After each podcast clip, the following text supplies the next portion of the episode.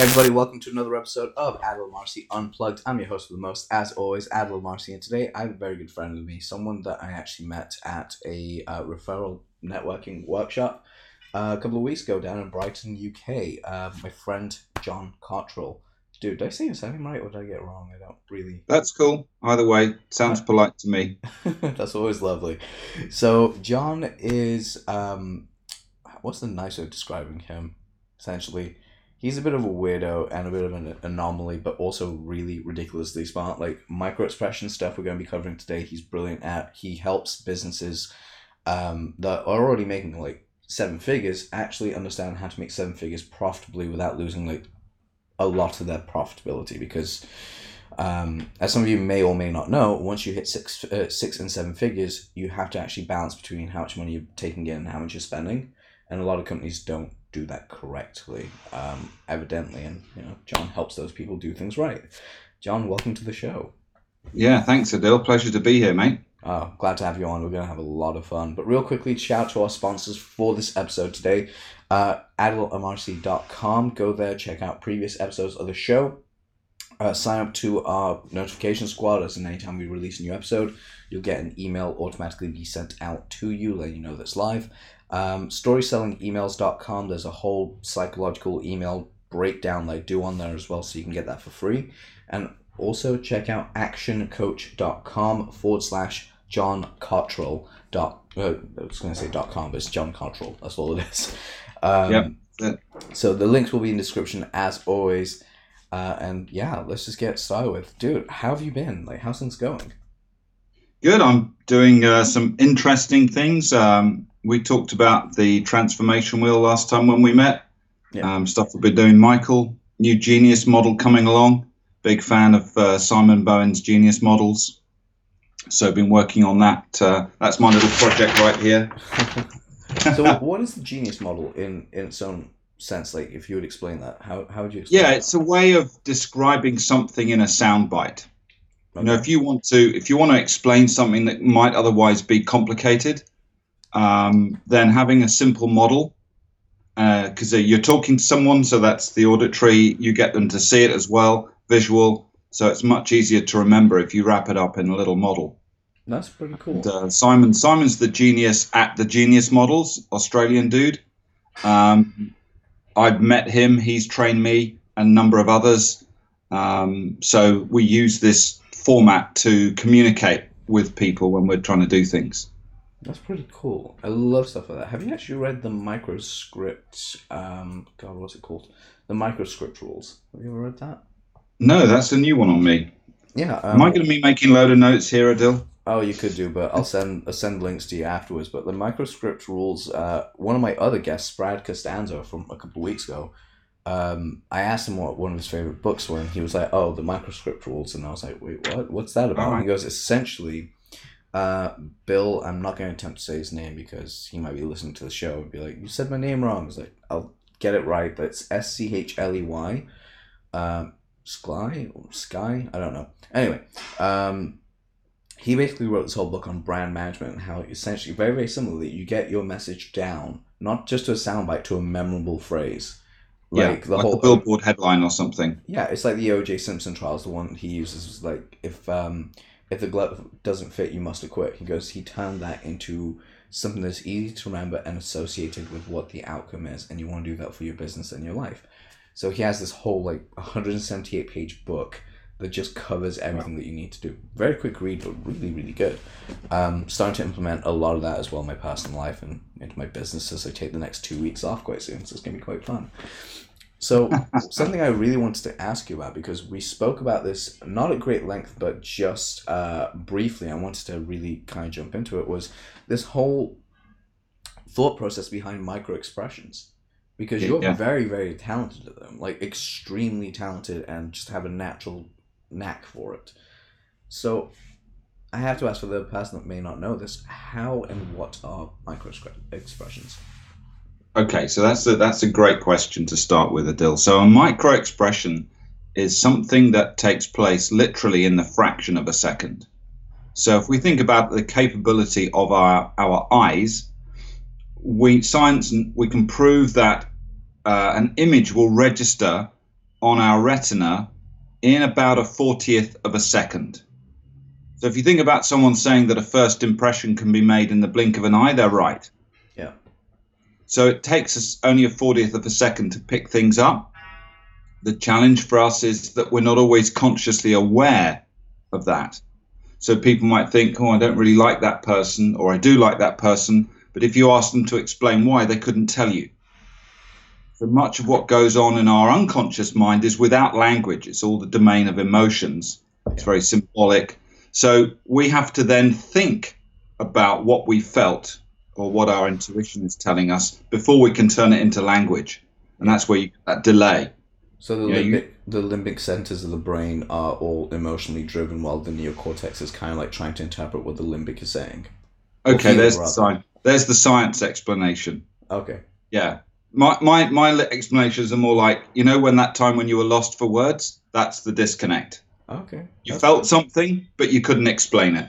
Yeah, I've I've felt that quite often. So it's Okay. quite nice to know that it's not just me having that weird little moment in my mind.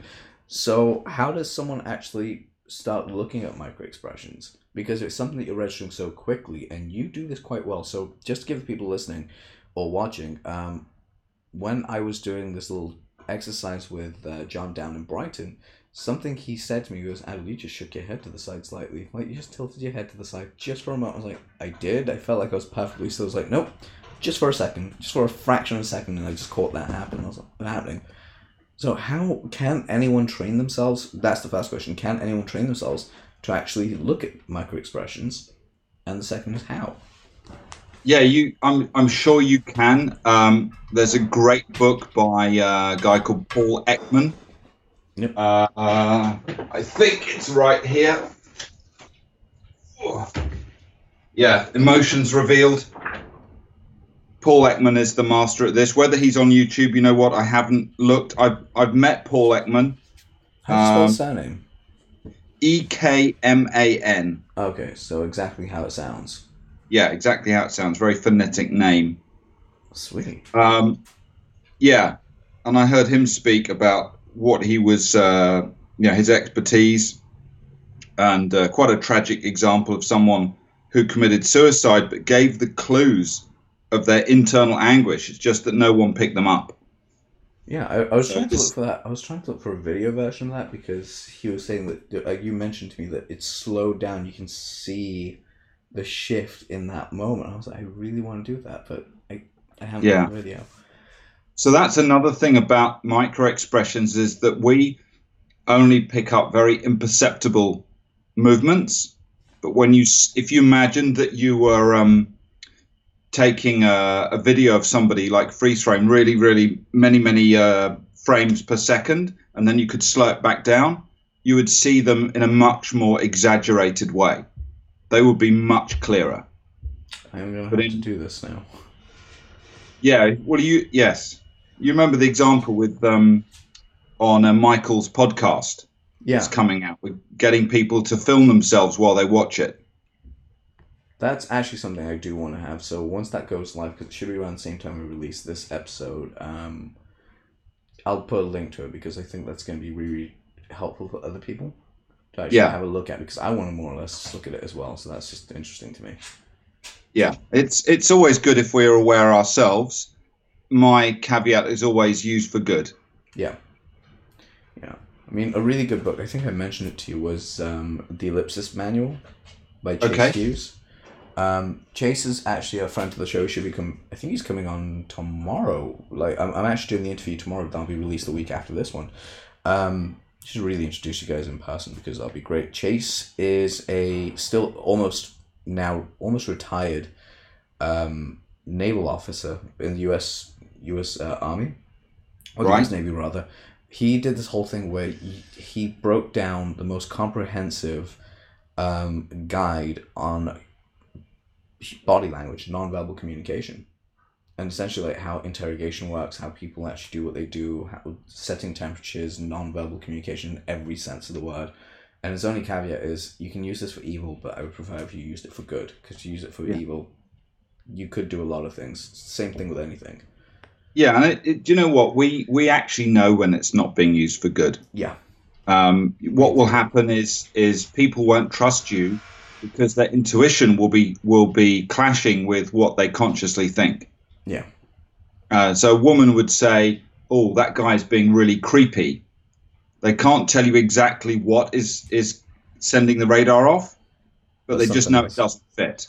Yeah. So, It- so my warning to everybody is: if you if you- if it feels creepy, then steer clear of that person Yeah. because your gut feeling is right. It's creepy. Mm, it always is. I mean, it's one of the interesting things that we actually see as people. And um, I remember years and years ago when I first started getting into psych- uh, psychology and understanding this, it's interesting that men never describe women as creepy, but women almost exclusively use that as a as a way of like describing men to uh, other people as their like warning signal as creepy. Yes, I think perhaps the genders, well, it depends on the individual people. Yeah. So, so if a predator uh, is likely to be the one uh, giving off the creepy signals, um, so that's more sort of what I would call psychopathic behavior. Yep. So I'm I'm literally uh, viewing the other person as my sexual lunch, as it were, and I'm going to eat my lunch, and then I'm going to move on to my next victim Yeah. and people get to feel they're being played and that's where it feels creepy best thing is keep your distance from from the creepy people Yeah, I mean that's just a rule. That's just a rule of life. Keep distance from Yeah. the creeps, um, and see what happens. Now, like something that I really wanted to touch upon because this is a really interesting aspect, and we will come back to this. It's the idea of what you do with businesses, and particularly, Yeah. particularly how you actually see where they're losing money, because far too often we, far too often I see in society we run to the well of seven figures, six figures, whatever it is. But what we don't do is stop to fill the holes in the buckets.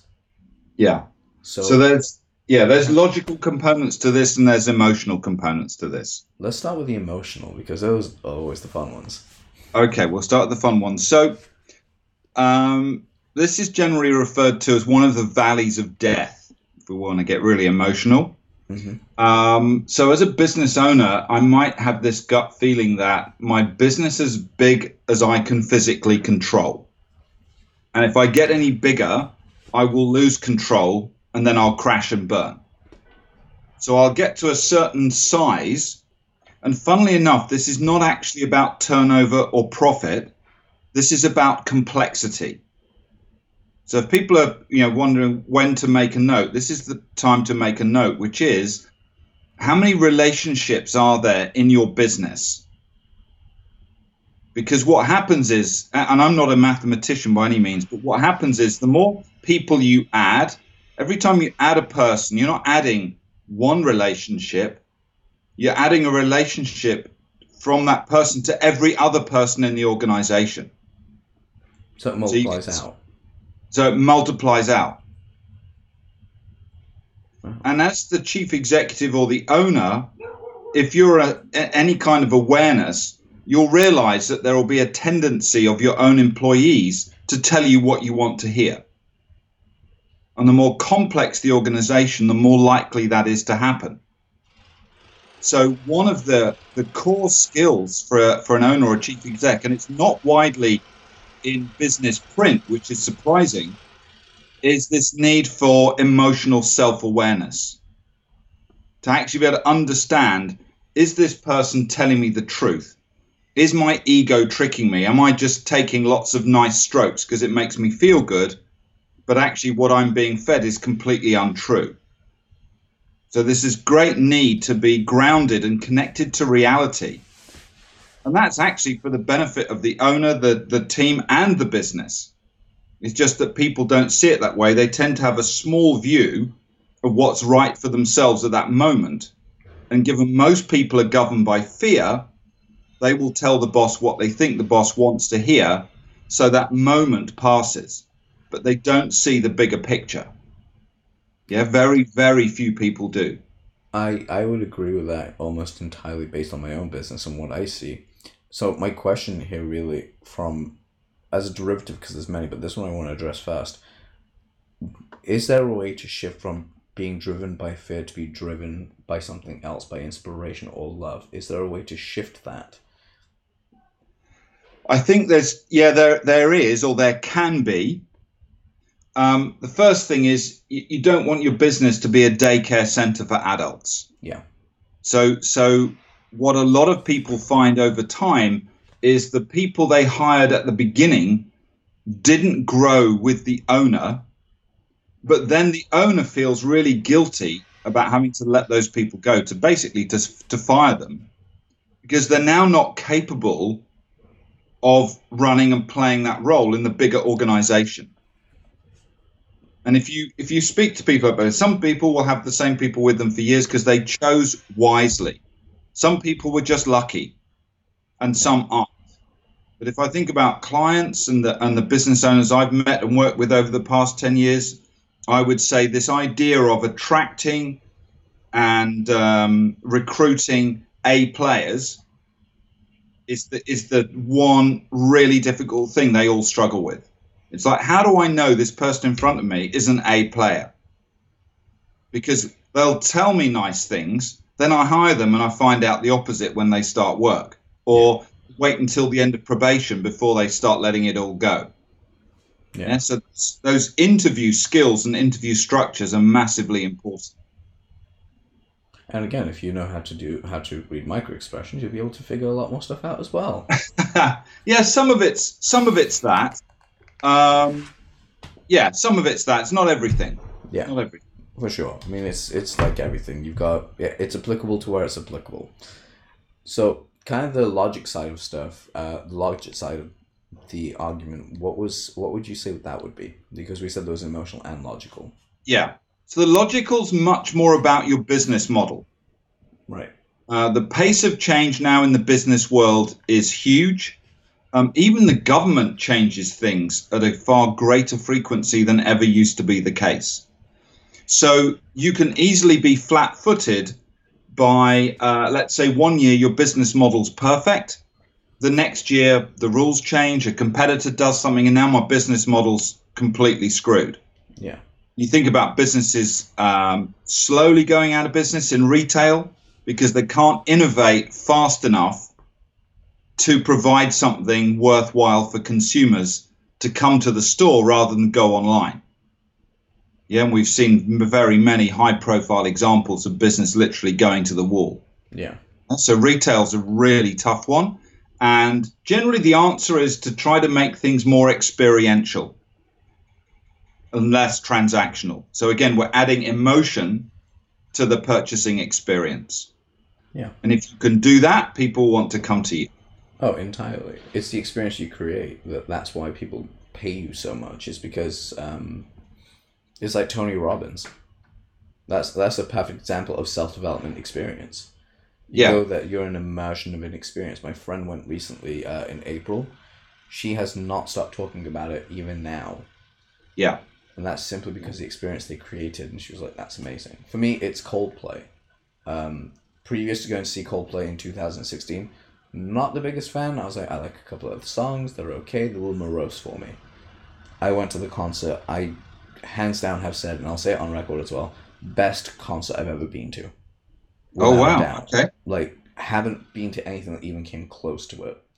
Um, granted, I still want to go see the Black Keys and Foo Fighters and all these other places. I want to see how they do things differently, but for the sheer experience of joy and watching the video back from um, Wembley 2016, being a part of that and seeing it, I still get goosebumps and chills from that mm. experience. So I'm like, that's how you get someone to stay a lifetime customer is the experience yeah. you give them.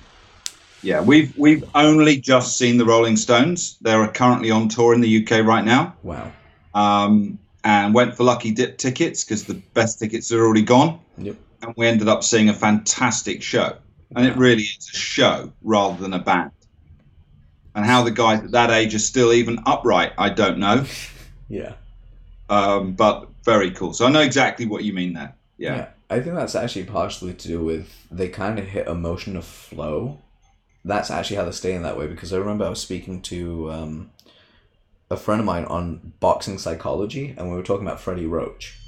Now, yeah. Freddie Roach, I can't remember what's wrong with him, but he's got, I think it might be Parkinson's or something. But basically, his body, his motions aren't what they used to be, which is why I had to quit boxing. But the moment you see him start punching, and Muhammad Ali had this as well, the moment they started hitting a punch bag, they kind of lost the idea and the notion that they were ill. And they were Yeah. moving, they were jabbing, they, were- they, they were right back into the natural. It's like they'd gone back in time in that one moment. Yeah. So, So if we link this back into into business, yep. if you have a service, we need to productize it so that, in the words of one of my clients, we were doing a, providing a service to them, actually a very good service that made them a lot of money. And the project manager on the inside said he was chuckling because he said the FD, the finance director, was wandering around like a bear with a sore head. And I said to him, What do you mean? We're making you loads of money. He said, That's not the problem. He's going around looking for the box with the ribbon on it and he can't find it. It's too intangible for him. Yep. Really great lesson. Oh, yeah. Similarly, uh, back to the shops and the things, when you have a product, make it a service. So you've got these two almost contradictory ideas that if you have a service, try and make it a product. If you have a product, try and make it a service to make it different, a different experience for your customer. Okay, so essentially, if I'm getting this right, so let's just take one of my businesses and one of my products and one of my services. So Okay. let's say my serv- my service of writing ad copy and my Yeah. product on teaching people on how to write copy from home, like a home study course. Yeah. So the idea there is that I basically productize my service in the sense of you're getting all these things. Here's the box with the ribbon showing you everything that you're getting, and here's the deliverables that you can actually see, check, and look against. So it's and not it's so- got a name. yeah, it has a name to it, like you know, uh, special package one or something. It's a DAC Yeah, yeah. but that's what we'd go with it. Yeah. and then um, with my with my with my product, it would be something along the lines of rather than just it being go buy and go do, rather it's here's what you're getting, but there's this mystical side that actually kind of gets you the result that you're looking for, without actually when you apply these steps, the result comes rather than kind of going, Yeah, so you might have, um, I don't know, a Facebook group or a webinar or something attached with the product to deliver a service element to it. Yeah, so they have time with you, essentially. Yeah. Okay, that's pretty awesome. So, how do you do this for your business? Um, funnily enough, I'm naming a new program.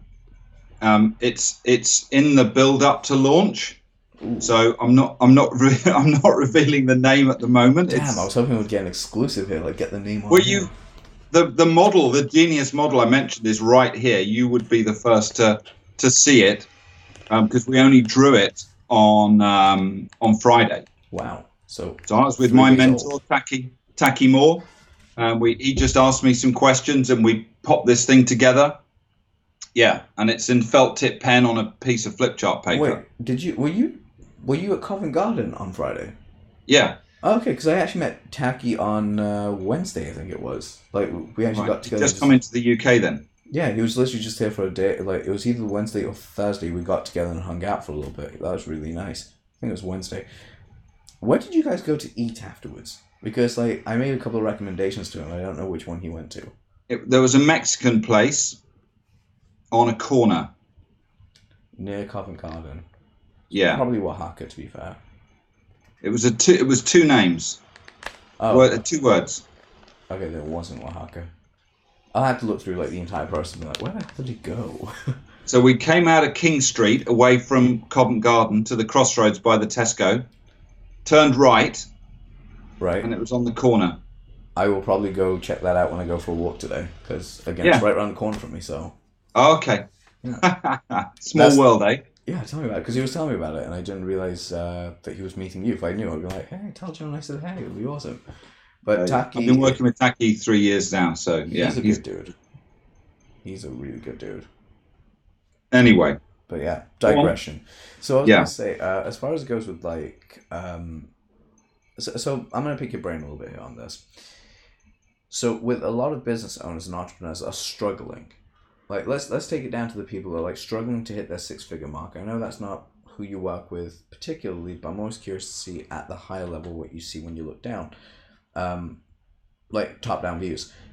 What is it that you see is one of the biggest, most insidious mistakes that people that are not hitting six figures make? Because I have, I have a theory of this. Head trash. Okay.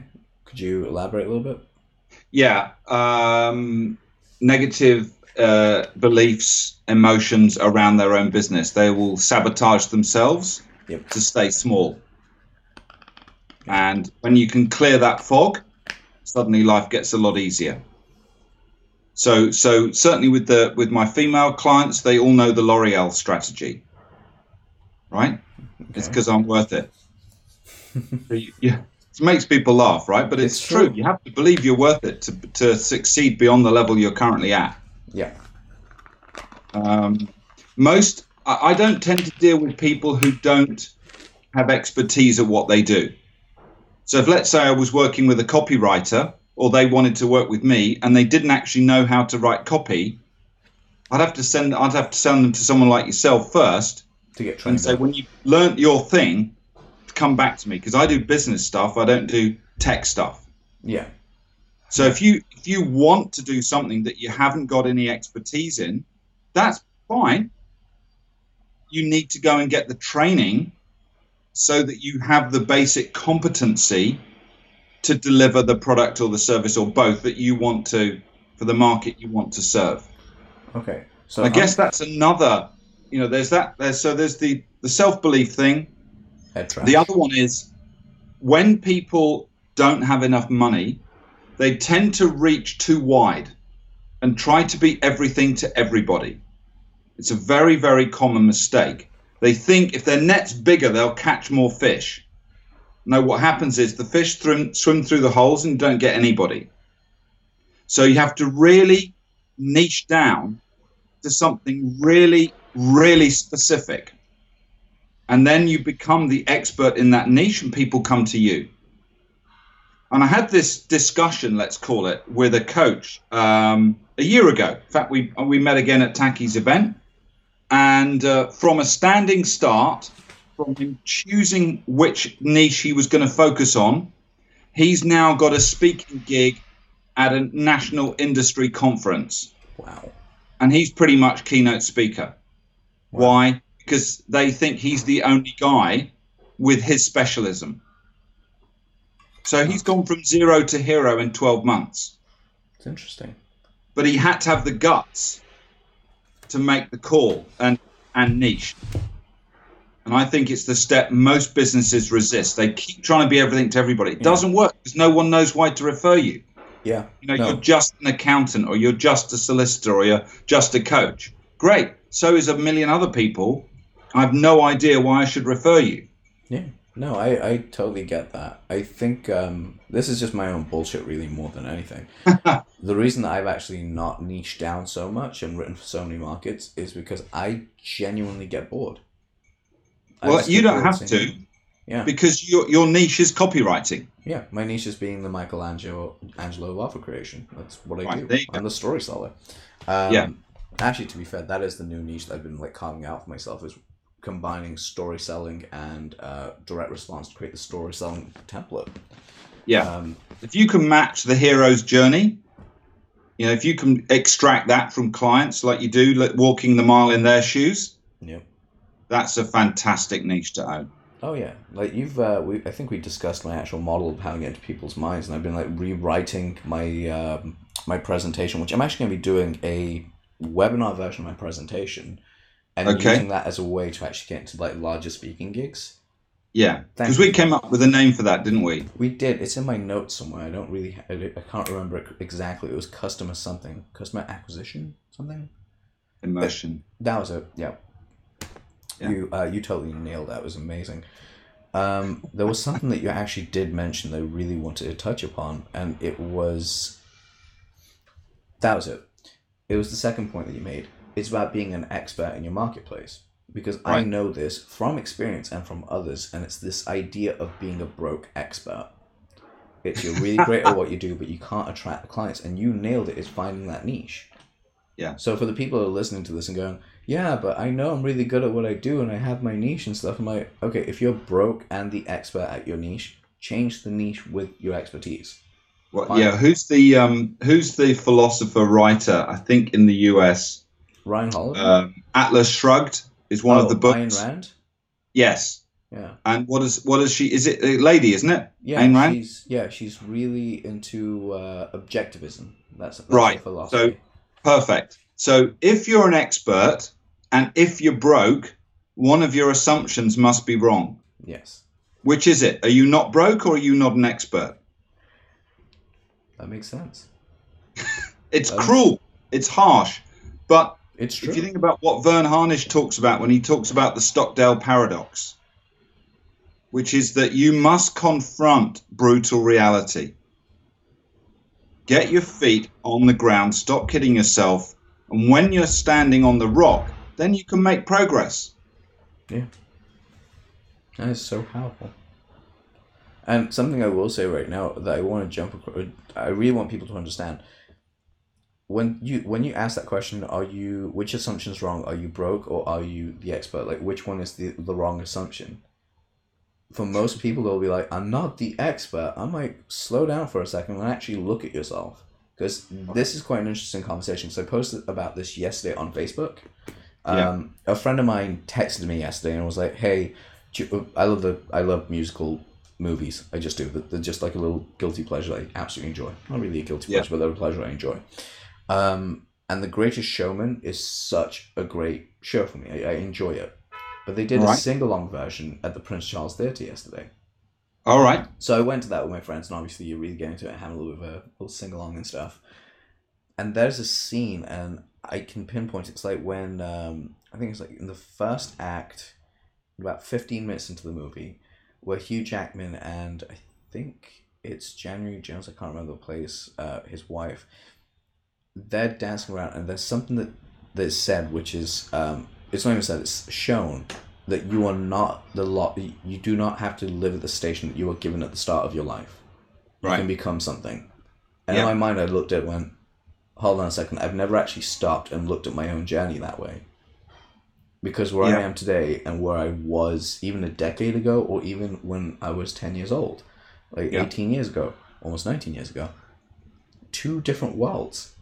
It's Yeah, kind of like you've gone from the world of struggling, not having, not being able to afford or think or even eat at times, to being able to go out, eat wherever you want, cook whatever you want, be whoever you are, and live in probably one of the greatest cities in the world. Um, Yeah. And actually, And travel afford- thousands of miles in the process too, right? well, not yet. We're getting there. the Well, travel. you have. You think about where you've come from geographically. Yes, that's true. Yeah, no, that is actually very, very true. Like travel thousands of miles in the way of getting there, though not as many as you. Um, that I travel around the world all the time. By the way, John is amazing as a resource of like figuring stuff out of where to go because like you have so many amazing experiences about where you're traveling. So I'm gonna wrap this up, wrap, wrap up my point and ask you this next question. So my point is, one of the key aspects that really holds businesses back is the decision making process for me. Yeah. Um, and I think I told you about it when I said, um, because the expectation everyone else had for me was I have to be this seven, eight figure earner all the time, and because I'd never set the expectation myself, rather taking on someone else's definition. No matter if I didn't, I didn't have the motivation or inspiration to go towards it and the drive to go towards it. So the moment that drive was, it, fell short. I was beating myself up, saying that you're not good enough, you don't deserve this, this is not worthy of you. Well, that's and how helpful was that? The moment I came to the clarity moment, oh, that was horrible. But like the moment I came to the moment of clarity, where I was like, okay, what is within my control that is a little bit of a stretch that I know can actually hit constantly. Okay, let's start with a hundred thousand pounds. Let's start with that. That is the goal I want to get to. Where it's consistent, monthly, reliable income that you know you can bank on it coming in. Okay, you build from there. You know where your end goal is because you set the you set the marker yourself and you set the trajectories that you want to hit. The moment I did that, everything became clear. Right. So that was a realistic goal for you. Yep. When we set goals that are too big a stretch, our self talk chips in and tells us it's rubbish. Yep. We, we end up defeating ourselves. If you listen to uh, Andy Shaw, um, talks about clearing out the negative self talk.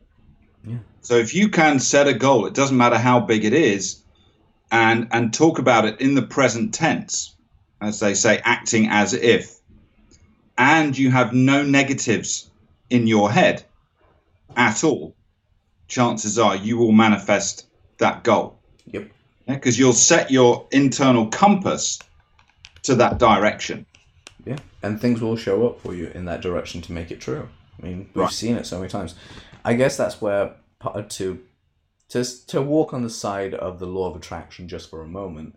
That's how that law kind of works. You have set intention with very little or no negative self talk. Actually, no negative self talk, and you just go because your mind's already there. The body will just Yeah, there's nothing in your way. Yep, exactly. And one of the now, like that was the point I wanted to wrap up. The question I had for you: When are you going to write your book about traveling? Like I swear, to, uh, th- there is there is a book there that I can just see where you have like all these crazy adventures around the world with your family, and you just document what you do, and just let people know, hey, these are the things I picked up, and this is how I got here. Um, I guess because when when when you're in it, when I'm in it, I don't see it as is it's that special that other people would be that interested. Mhm. I think my calling feels much more like um, writing the book around the new model Yeah, is probably what I want to do first. It'll be either the uh, the transformation wheel that that you'll see on um, Michael's podcast, or the genius model for this one about the secret to scaling, you know, a seven figure business beyond. so we basically got two books already right there. Yeah. It's pretty Yeah. cool. So, okay, curiously, how do you write? Like, if you were to write a book, how would you write it? How do you mean? Give me give me a slightly Okay, so an easy example of this. So, would you actually sit down and write it and go to like some like an isolated area and sit down on your laptop or write it out that way, or would you use the other models, uh, which technology have afforded us, such as using something like Dragon Naturally Speaking or Google Docs, where you can just use voice to text? I find that I tend to speak too colloquially. So if I just transcribe what I say, I end up having to edit it. So I prefer to write, Okay. and my preference would be structure first. So I've got the model of the book, if you like, the contents page, Yep. and then just fill in the gaps. Yep. What I would hate to do, though, un- understanding, is all the referencing. So when people say, well, "Where does that come from?" or "Where does this?" because I I've, I forget who said it. Someone talked about you know the view from here is because of standing on the shoulders of giants, Einstein. So- Einstein. possibly. Possibly But I'd like Einstein. to acknowledge the people that I'm standing on. You know who helped me, and so people can make the connections for themselves. Yeah. I think a lot of people don't give attribution. I think the attribution is really important. Yeah. You know. Oh, entirely. Like you gotta. It's a great way of solidifying who you are in a way, and like one of the best ways I can actually uh, say a place I actually learnt this was jujitsu of all places, is because Right. your because your lineage, your belt lineage, is always Yeah. shown. Yes. So it's kind of like um, so for me it's uh, Marco Cagna and then it's um, Leo Vieira, Leo Vieira from this person like Rolls Gracie and then all Gracie all the way back down to like Helio Gracie and the Gracie family. And like as you find the lineage all the way down, like that's constantly like you're constantly reminded of your lineage, of Yeah. who your instructor was and who your instructor's instructor was. So essentially, where you are is standing on the shoulders of giants.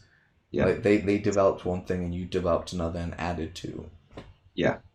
That's, that's Yeah. really powerful. So one of my favorite questions to ask on the show is uh, I'm gonna I've got to set the parameters for this a little bit. So it's, I'm gonna ask you for three books, but we're going to do it this way: two nonfiction books, and the third Yeah. book is either a fiction book or a movie that Okay. you recommend for everyone to listen, watch, or read. Right. So I've got to do two non-fiction. Yep, and then one fiction slash one fiction book slash fiction movie. Well, let's blend old and new for the non-fiction. Okay. So the old one is The Goal by Eli Goldratt, who who passed away a few years ago. An absolute genius guy. He was a mentor to me. Been to his house in the Netherlands a couple of times. Um, amazing, amazing man. And The Goal is a very simple. It's probably the first business novel, but certainly Verne Harnish, Scaling Up Gazelles, calls it the best business book of all time, uh, which is not widely known. Okay. Um, if you've read that book, read it again because there's a lot of genius tucked in there and it's really easy to understand. so it's called um, Goal, right? The goal. The literally the goal. goal. Okay. Yeah, by, by Eli Goldratt. Brilliant, brilliant book. Um, number two. Uh, so right up to date, uh, this is for the guys at, at you know want really want to scale. I would say um, exponential organizations by Salim Ismail. Okay. um, really really talks about the difference between you know regular bricks and mortar business platforms these businesses that have the you know because of the way they're designed they scale 10 times 20 times 50 times which most people would think was impossible until you understand how they've been designed to do that yeah so something every entrepreneur should be aware of By the way, I'm actually also ordering Eli's book right now. So that's the thing. I'm just sat here like on Amazon going, okay, where's where's a place that isn't in the US that can send it to me? yeah yeah So and the third one, which is uh, a fiction book slash movie. So fiction books, I like some of the old historical ones. So Ken Follett's Pillars of the Earth. I must have read that a couple of times. I've never read that. It's a, you know, it's a it's a big one, but it's great for going on holiday and completely forgetting the rest of the world. Very much sharpening the saw. That's actually really good. I love I love books like that because they actually allow you to again, it is that moment of switching off.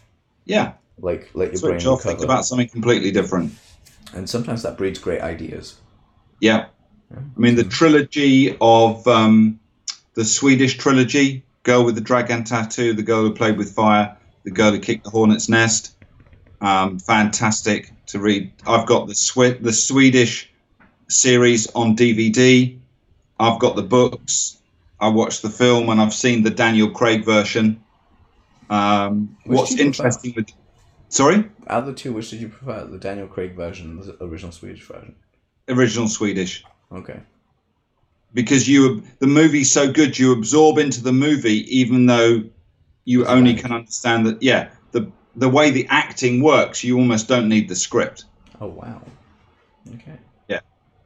Certainly i don't anyway just just you what you know read the subtitles obviously but uh it, it's no less of an experience for it being in swedish Yeah, like you don't really have that. Uh, you don't have that break between like going, oh, I need to stop process and they can come back to. it. It's like I'm still then understanding.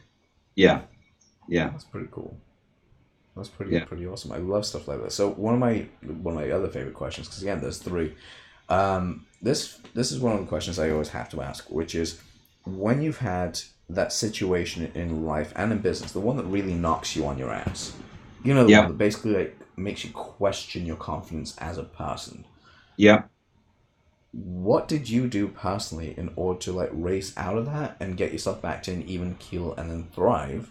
And what advice would you give to someone that is going through that situation? Okay. So, step one, you have to confront the, like I've said, you have to confront the brutal reality. How deep in the poo are you? Uh, and I think the last one I had was a was a, a possible joint venture that just went pear shaped, and the usual mistake of not agreeing an exit beforehand. Um, and there was a bit of a big bust up, and I ended up lying in bed awake at night, and I thought, okay, how much money do I have to pay this person such that my conscience is clear to get them to go away? I did that. Interestingly, wind forward a few years, that same person stands up in a room of 200 people, points at me, and gives me the credit for giving them a great kickoff to their own business. I think it was their way of apologizing. Wow. So that brings me to the second thing is once you've confronted the brutal reality, stop imagining the worst and beating yourself up because it won't help you. You have to plot your way out. So if I'm with a client who's struggling, um, I want them to map out okay, what customers do you have? What's your invoicing this month? What are your bills this month? And get it down to the real clear basics of what is and isn't going to happen financially. Because the money is the blood of the business. If you run out of blood, you die. Yeah. Yeah, so let's stop the bleeding and work out what we have to do. And very often, people have lost focus. They've become internally focused to deal with the complexity, and they've stopped looking outside at the customer. Yeah. So we need to, you know, stop the chaos inside and get the customer re sorry, get the client refocused on the outside. Yeah. It's the same thing. Get out there and meet people. If your marketing sucks, just get out there and talk to people. Yeah, you know how to talk to people. You've talked since you were two. So, you know, get out, get off your ass, go and meet people. Go and meet people in your target market, find out what they want and give it to them. Classic old old strategy. Find what people It- want and give it to them. Yeah. What's it? Charles Handy, empty raincoat? Yep. Yeah. That's that's always one of the greatest greatest um, pieces of advice ever, and it's something that I still like. Even when I write copy, I usually go find someone in my target audience and give it to them. Like, hey, would this? Would you buy from this? Yeah. Or just read it to them, and if that if that answer is not, where do I sign up, or could you tell me more? Then it's like, oh, that's interesting. I'm like, if it's that's interesting, that's a dud. We've got to keep Yeah, going until we right. get like a, we get the right uh, response. So my favorite question of the show is always this. So I'm gonna preface it with the uh, person that you're speaking to, which is, it's one of three. They're the business owner that's hit a plateau, they don't know exactly what they're doing, in the sense that they don't know how to get out of this plateau. They're starting to get chaotic. The second is the struggling entrepreneur that is, uh, in the sense we kind of covered this earlier, but I want you to just go a little bit more in depth, and that is the person that has that perception that they're the broke expert. It, one of the one of them isn't true, and the third is someone that is very similarly related to the second and the first, in the sense that they're they're midway, they're mid six figures, like they're making half a million turnover quite well, but they have head trash. Yeah. So, what advice would you give to those people? So uh, the head trash guy, they've got to work on their awareness. Okay. Now, if they've got a heavy traffic volume, in other words, the head's full of stuff, that's going to be much harder. Yeah. Um, but if it's just one or two repeating patterns, journaling is great. Literally write down what was that negative pattern? How did it serve you or not serve you? No- negative pattern actually serves you. There's not any tyrannosaurs running through Soho that are going to gobble you up when you run out the door. So this constant state of fear and anxiety people live in, it's all an illusion. Yeah. Yeah. Um, so the mid guy, yeah, go for the patterns. See if you can identify your own patterns. And the more you can take the mick out of your own strategies, the less power they have over you. Yeah. That's I mean, these true. are the practical things you can do. Yeah. Because you're disempowering essentially the big bully. Yeah. Yeah. Which unfortunately for most people is themselves. Yeah. Yeah. Okay. Um, the Plateau plateau guy. Yep.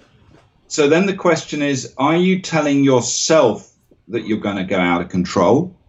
Or is it actually that you've satisfied all the needs you have in your life and you're actually pretty comfortable? Yeah. So then the question is do you need to serve a bigger purpose? And you, and you may decide you may not. Or you may decide I'm bored now. I need the what is the what does the challenge at the next level look like? Yeah, so some people need a bigger towards to to work for. Okay. So basically, setting a again, it's setting a bigger picture for themselves to see if uh, to, to move forward. It is Yeah. essentially like a challenge for them. Yeah. Wow. Yeah. Wow. That's really interesting. That's powerful. But uh, John, thank you for being on the show today. I really appreciate you coming on and us having this whole conversation as we did. The only Yeah, thing I was cool. surprised by, we didn't actually swear as much because usually I thought, we, like in person, like it was pretty much just straight. I'm kidding. I'm just teasing. no, in person, we actually had a really good chat and stuff. But um, I'm glad that we we got right down to the nitty gritty of it all and helped people really understand.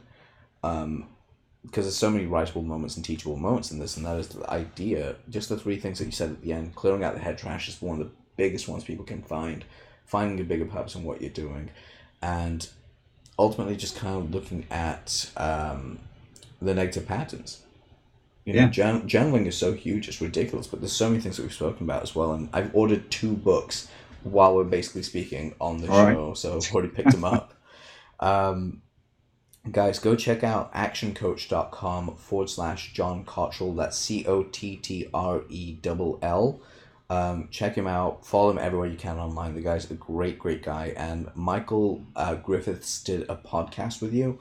Uh, we'll get a link to that the moment it goes live. We'll put that in the description as well, so people can go check that out because it's an excellent resource for people to listen to and watch. I'm definitely going to be. Uh, would you say that would be just that podcast in particular that you would let people know to film themselves, or would you rather they just film themselves doing other things? No, film themselves during that podcast because we talk about um, the eight types of limiting belief, and most people don't know what beliefs they have. So what they can do is, as they film them, they film themselves listening to the podcast, and then they can look at their own facial expressions afterwards and figure out then which which subjects were they reacting to, and that's the clues they need about the things that hold them back. Okay, So so they can do a bit of uh, a bit of self help right there. Okay, so I'm going to ask this question just simply as we're closing because I want people to go check this out because I'm, I'm already hitting that curious curiosity factor. So, what are the like? What are some or all of the eight um, patterns? Uh, one is searcher. Okay, So so coaches are searchers. Um, then there's different kinds of victim. okay, There's the righteous, okay, uh, the rebel hmm is another one. Uh, then there's the people that feel they're either no good or they're not worthy. okay. Yeah, and denial's another one. So there you go. That's that's that's all of them. That's awesome. So, guys, go. I'm I'm actually really looking forward to that episode dropping so I can go listen to it just simply because I want to video this. Um, if you do video yourself, upload it, tag Michael, uh, tag uh, Michael, tag John, and tag me. Um, just simply because I want to see what your reactions and expressions are. And if you guys had fun, as always, go subscribe to the podcast. Check out actioncoach.com forward slash John Cottrell. And we'll see you on the next uh, on the next episode, guys. Uh, look forward to having you. Bye. Thanks.